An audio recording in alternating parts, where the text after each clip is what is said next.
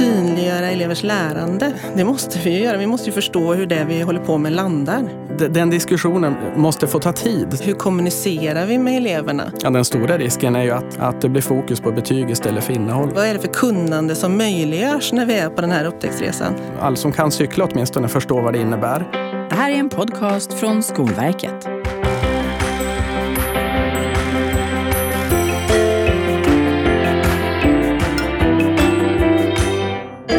Deltagarna i podden står självständigt för de åsikter och tankar som förs fram i avsnittet.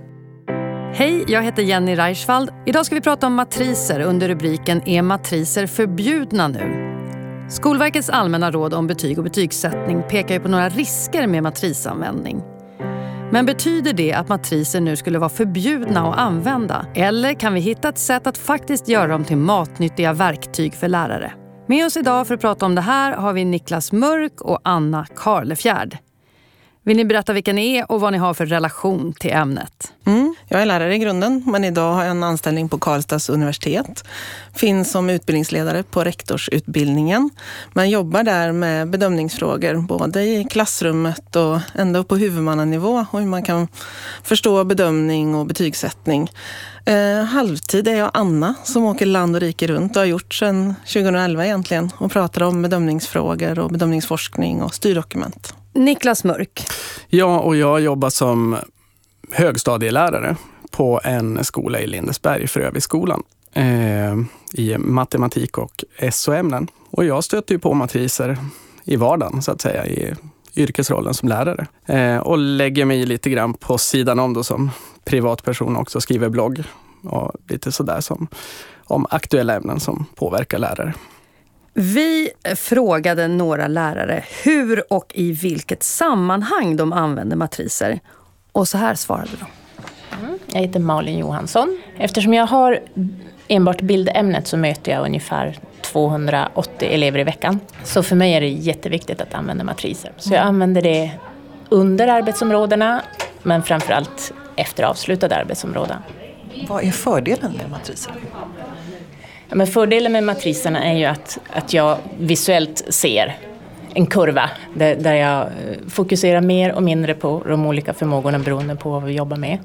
Men att jag har det dokumenterat. Jag heter Hanna Ryngen Wallner och jag undervisar i franska, engelska och svenska. Jag använder matriser i mina planeringar, till exempel när jag ska visa olika betygskriterier eller olika mål. Då använder jag matriser, men annars tycker jag att det kan bli lite stereotypt med matriser. Hur och i vilka sammanhang använder du matriser, Niklas Brismar Paulsson? Jo, de matriserna som, som, som är kursmatriser som ligger på Skolverkets hemsida, de är betygssättningsmatriser. Det är ett sätt att hantera matriser så att jag som lärare hanterar den matrisen tillsammans med andra lärare och i slutet av kursen. En annan typ av matris är en typ av modellering av ord och begrepp som jag använder för att få eleverna att förstå vad vi gör. Och det är vad jag skulle kalla en didaktisk matris. Det språkbruk som finns i den här bedömningsmatrisen, de är inte didaktiskt produktiva. Utan jag måste hela tiden förklara för eleven vad jag menar med just ett nyanserat sätt att uttrycka sig. Hur och i vilka sammanhang använder du matriser? Helena Danielsson Torell. Egentligen aldrig, kan man säga. Varför då? Men det går ju inte att ruta in kunskap i rutor. Det är kanske det enklaste svaret. Mm. Det är alltid så att de här rutorna går in i varandra och eh, man gör en annan typ av bedömning om man väl ska bedöma vad en elev kan. Det finns mycket bättre sätt att göra det på.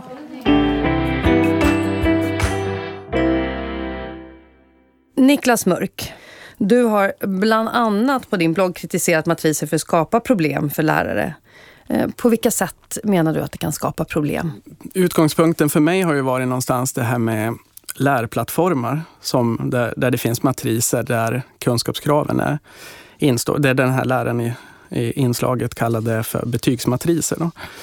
Eh, och att man använder det tillsammans med elever eller för att visa föräldrar hur, hur det går för eleven eller vad eleven behöver utveckla. Då, då tycker jag det finns några problem med det. Dels eh, ett kommunikationsproblem. När man, när man lägger ut information med ett språk som som vi kanske inte är överens om. Varken jag eller eleverna eller föräldrarna. Så där. För man har inte pratat med, med alla. Eh, på det djup som krävs för att man ska förstå de här texterna. Lärare är inte överens om eh, vad, vad texterna betyder och, och då tror jag det är ännu större steg eh, där för att eh, hitta någon slags samsyn för att kunna kommunicera ett innehåll i alla fall. Det jag tror man kan kommunicera, det är väl den tekniska biten av betyg, så att säga. Att så här ser profilen ut eh, i det här ämnet, därför blir det det här betyget. Men inte någon slags fördjupad bild av innehållet. Så, så det är väl ett problem jag, jag har sett med eh, hur det används ute. Själva matrisen i sig tror jag inte är ond eller, eller god, så att säga. Men Anna eh, Karlefjärd, vi, vi hörde en av lärarna i den här enkäten beskriva hur han översätter innehållet i matrisen för att han och eleverna ska ha samma vokabulär. Vem skulle du säga är matriser egentligen till för? Mm. Alltså det är ju också vad vi, dels lite som du var inne på Niklas, att vad, vad ska vi använda den, den till? Och precis som den här läraren gör i inslaget så är det ju så att vi behöver nog skilja lite på vad vi kallar dem. Vi kanske har gjort en miss också i Allmänna rådet faktiskt, där vi säger bedömningsmatriser liksom generellt. När vi egentligen pratar, precis som den här läraren gjorde, vi pratar om kanske om betygsmatriserna och kunskapskraven och uppdelat i mindre delar på lärplattformar och det kan vi onekligen diskutera och problematisera. Men sen så pratar vi, när vi pratar egentligen om bedömningsmatriser, så är det ju precis i det didaktiska fältet, det vill säga hur kan jag få en elev att förstå kvalitet i precis det här vi ska göra nu? Om den här läraren säger att jag översätter så det behöver inte handla om att man översätter kunskapskrav till ett annat språk utan när vi skapar bedömningsmatriser tillsammans med våra elever eller vi gör det tillsammans med kollegor kring något lärobjekt. Då, då är det ju i relation till vad ska man lära sig just här och nu. Det kan ju vara en laborationsrapport och kvaliteten i den till exempel. Det har ju ingenting med liksom kunskapskravstexten att göra. Utan där får jag zooma ut sen som lärare och så se relation till kraven när det är dags för betyg. Så jag tror vi behöver liksom sortera i, i begreppen. Håller du med? Ja, jag håller med om det att, eh, att det finns olika slags eh, syn på ja, liksom användningsområde för matriserna. Sen tror jag att det finns en risk också med, med just det här att eh, kunskapskraven i sig är så förknippade med matriser. Eh, så jag tror att, eh, och det ser man också på, just de här matriserna som ska använda rent didaktiskt, att de använder ett läroplansspråk någonstans tillsammans med eh, när man ska använda dem med eleverna. Och, jag tycker inte eleverna behöver kunna det språket, utan de måste kunna ämnesspråket. Vad som är kvalitet i det ämne som man undervisar i, så att säga. Eh, och jag tror man hamnar någonstans mittemellan där när man försöker klämma in eh, en bedömning samtidigt som man vill nå en utveckling i ämnet. För lärare vill kunna bedöma det eleverna gjort på slutet och då vill man ha förberett det innan så att säga och ställa det redan där någonstans i, i de här rutorna i olika nivåer så att säga. Och sen tror jag också att det kan bli ett problem för elever just där att man ser arbetet i skolan som någonting man gör bara. Man ska ta sig till nästa steg i matrisen. Och då blir frågan, vad ska jag göra för att nå det här betyget? En jättevanlig fråga hos elever idag. Inte vad behöver jag lära mig för att bli duktig i samhällskunskap? Men Niklas Mörk, vad, vad, kan det finnas då för risker med att sätta in delar av kunskapskraven i matriser? Jag, jag tror en risk är att eh, när man planerar ett område som lärare i alla fall, eh, att man eh, utgår från kunskapskraven och struntar i, i de övriga delarna, syftet med ämnet så att säga och innehållet. Eh, och istället tycker jag man ska börja i andra ändan så att säga. Eh, sen tycker jag att man ska ha kunskapskraven i ryggraden som lärare när man planerar också. De måste finnas med där, men, men eh, att man utgår från ämnets syfte. Och, och, det säger ju allmänna råden också att vi ska tänka särskilt mycket på nu. Hur ser det ut under eh, det att du undervisar då? Ja, den stora risken är ju att, att eleverna, som sagt i och med att matriser är så förknippade med, med betyg, att det blir fokus på betyg istället för innehåll. Och, och då ser du att det, den risken så att säga bär man med sig om man, om man bär med sig matrisen in i betygssättningen också? Nej, i själva betygssättningen, då är ju matrisen i sådana fall för min skull och då vet jag vad den står för. Sen är det inte säkert att den är korrekt, för det beror ju på min bedömning någonstans. Om jag har gjort en, en bra bedömning vad eleven har presterat. Men det är en hjälp för mig kanske att, att sammanfatta eh, kunskaper. Så där, jag använder matriser på det sättet så att säga.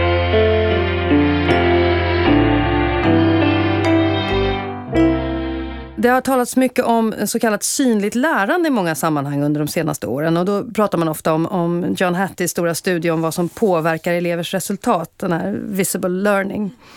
Eh, och i det sammanhanget så har matriser ofta kommit att spela en, en roll. Eh, jag tänkte att vi skulle prata lite mer om det. Eh, Anna eh, Karlefjärd, skulle du vilja förklara vad är synligt lärande? Hattie fick ju oerhört stort genomslag och framförallt i en svensk kontext. Men, men om man tänker sig egentligen vad, vad hela det här det formativa paketet grundar sig i och det synliga lärandet så är det ju i att vi aldrig vet var undervisningen landar hos våra elever. För bara genom att vi undervisar så vet vi ju inte vad som händer hos eleverna. Utan vi måste ju hitta olika sätt att synliggöra deras kunnande. Vad de missuppfattar, vad, de, eh, vad det finns för felaktigheter, vad de faktiskt har förstått och på vilket sätt de har förstått. Och i det så vill man ju liksom hitta sätt att synliggöra verktyg för att synliggöra deras lärande. Och så kommer nästa steg i det också då. Hur kommunicerar vi med eleverna om deras progression och deras förståelse? Och där i har ju matriserna eh, en, en liksom forskningsbakgrund som finns. 2013 så gjorde Anders Jönsson en forskningsöversikt om just nyttjandet av bedömningsmatriser, då inte betygsmatriser, i relation till återkoppling och kunde visa på vinster i, liksom, i, i elevers förståelse och kvalitet i det man gjorde just där och då. Men så här gäller det nog att hålla isär, men synliggöra elevers lärande. Ja, det, det, måste vi ju göra. Vi måste ju förstå hur det vi håller på med landar. Men då tänker jag, kan man så att säga missa kunskap med en uppgiftsspecifik matris? Vad, vad tänker du Niklas? Om man arbetar med, med en eh, en, en matris till ett område eh, och ett specifikt innehåll. Då tror jag just den här diskussionen om vad betyder det som står i den här rutan i matrisen eh, den diskussionen måste få ta tid så att säga. Eh, och det jag menar är ju någonstans att man kan göra det på det sättet, man kan göra det på andra sätt också. Eh, just den här diskussionen om vad som innebär kvalitet i ämnet. Vad tänker du Anna? Ja, men jag tänker det, det alltså när det blir fokus på vad slutprodukten ska vara, när fokus blir på vad, vad ska jag få för betyg, så vi tappar bort liksom lärandet i det.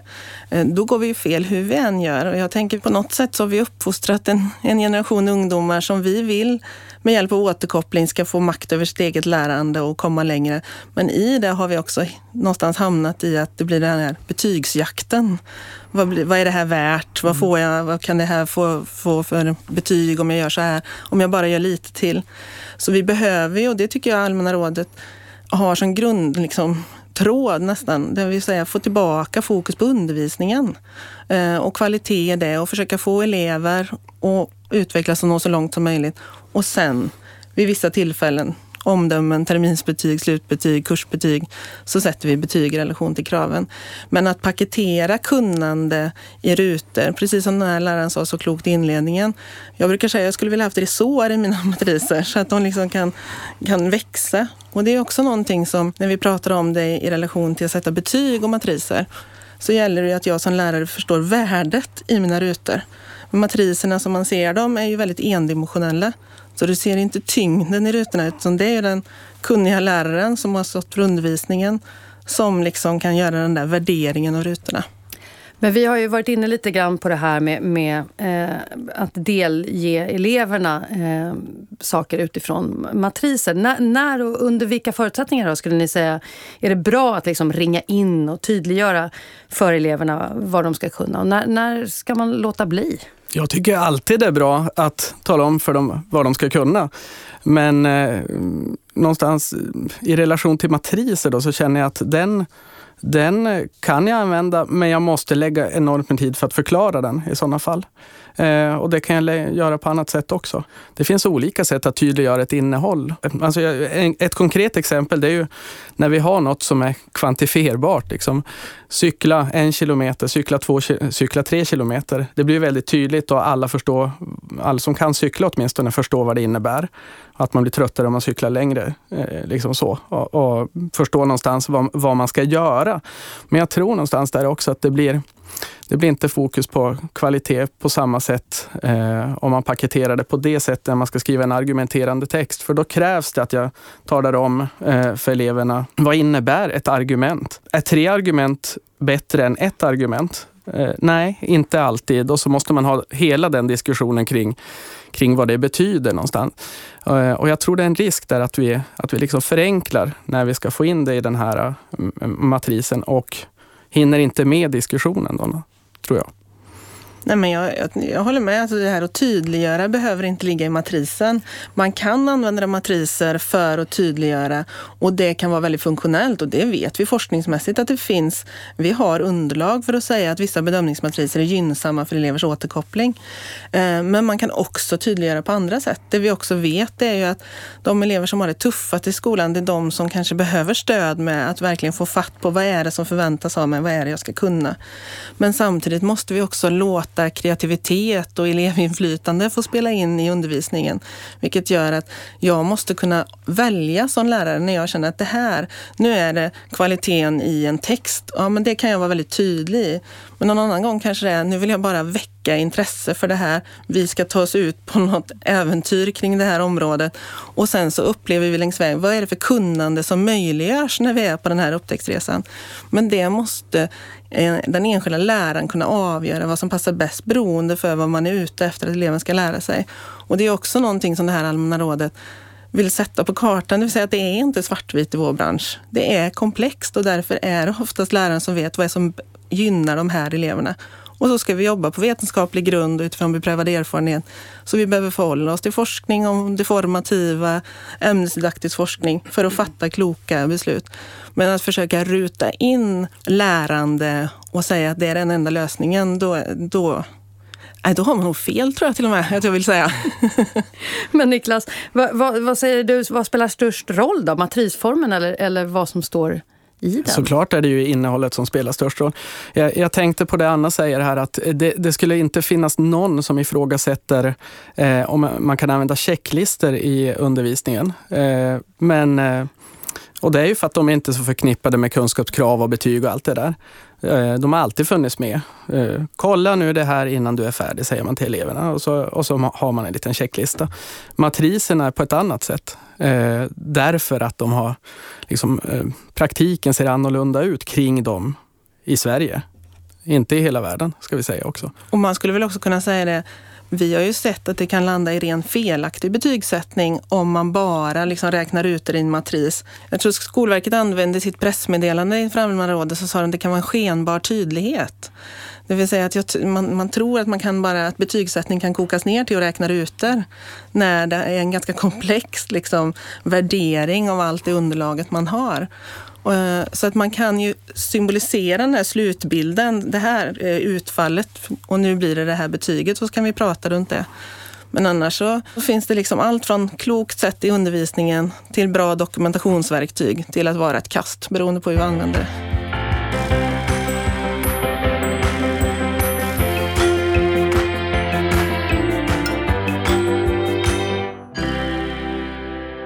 Vi håller på att närma oss slutet av vårt samtal men eh, för att samla ihop tankarna eh, så det här med matriser är ju inte förbjudna eh, nu. Det är de ju inte, det kan vi vara överens om. Men de allmänna råden säger att kunskapskraven är medel och inte mål. Vad betyder det omsatt i, i lärarnas verklighet? Ja, för mig spelar det ju den rollen att när jag ska sätta betyg så ställer jag alla elevernas kunskaper som de har visat mot kunskapskraven.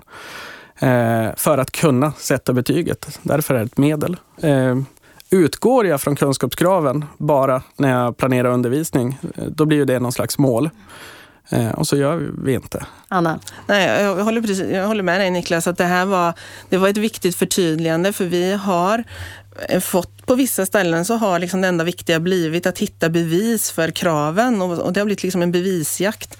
Eh, att komma tillbaka till att det är fokus på undervisningen. Så, att, så i vardagen för lärare, det är klart att många lärare upplevde det här som en stor förändring även om det bara var ett det är ju egentligen ett förtydligande av hur det är tänkt hela tiden. Eh, men jag tror vi var i en tid vi behövde höra det igen. Att vi liksom, det är så som Niklas beskrev det, som det är tänkt att vi ska göra. Fokus är att behandla innehållet, utveckla förmågorna och få dem att nå så långt som möjligt i relation till kraven. Och kraven blir då medel. Vad har ni då för, för tips till lärare som vill om vi säger bemästra matrisen? Alltså lästips eller några annorlunda ingångar på det här? Jag, jag, jag tänker spontant att man behöver titta på båda sidorna. så att säga. Vad, vad, finns det för fördelar och vad finns det för nackdelar? Anders Jönsson som vi har nämnt har ju skrivit en del om eh, hur man kan använda matriser så att det leder framåt. Eh, och jag tipsar ju lite grann om, eh, tänker jag, Gunnar Hyltegren har skrivit ganska eh, mycket negativt om matriser, eller negativt, om riskerna så att säga. Eh, och det är väl bra att titta på båda sidorna, mm. tänker jag. Anna? I svenskt perspektiv så är det ju Anders Jönsson som är den som också kanske har sin forskning närmast kopplad till matriser. Han skriver ju också lättillgängligt i sin blogg. Eh, och sen så där finns det ju också referenser. Forskningsöversikten från 2013, den håller fortfarande och de resultaten som var där i relation till det nära återkoppling. Eh, det har liksom snarare fördjupats de sista åren så den kan man också ta till sig. Eh, och den finns också länkad på Skolverkets hemsida såg jag nu senast när jag var inne. Så det är väl liksom hela tiden att vara lärare, det är att, att hitta alla de här delarna för att det är komplext och vi behöver liksom ha, det är inte svartvitt. Så läsa liksom båda delarna. Sen är det ju inte för eller mot matris, utan för klok undervisning.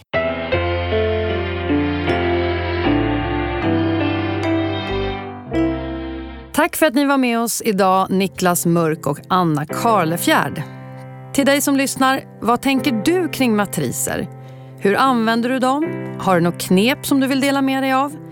Twittra till oss att Skolverket och tagga gärna Niklas och Anna så att de kan vara med i samtalet. Att Niklas80, att Karlefjärd. Och du, tala gärna om vad du vill att vi ska djupdyka i i kommande poddar. Här kommer nu några tweets kring matriser som man kan fundera kring. Ha det gott! Det var något surr här på Twitter om att det inte skulle gå att använda matriser längre. Men det går ju visst. Det tänker jag fortsätta med. Matriser är ett symptom på ett absurt bedömningsfokus som omger skolan. Vi klarar oss säkert alldeles utmärkt utan dem. Wow, vad det plötsligt blev legitimt att hata matriser. Den som använder matriser blir över en natt helt ute. Det beror ju på hur matrisen ser ut. Att klippa från kunskapsmålen är kanske inte den bästa lösningen. Men jag använder matriser till uppgifter som är både instruerande och formativa. Man förbjuder inte matriser utan man tycker inte att de är bra, att de är kopior av kunskapskraven. Tog just beslut om att sluta använda matriser. Känns som att släppa en stor jävla sten man gått och burit på. Nu fattar jag ingenting. Jag är lärare. Jag behöver matriser.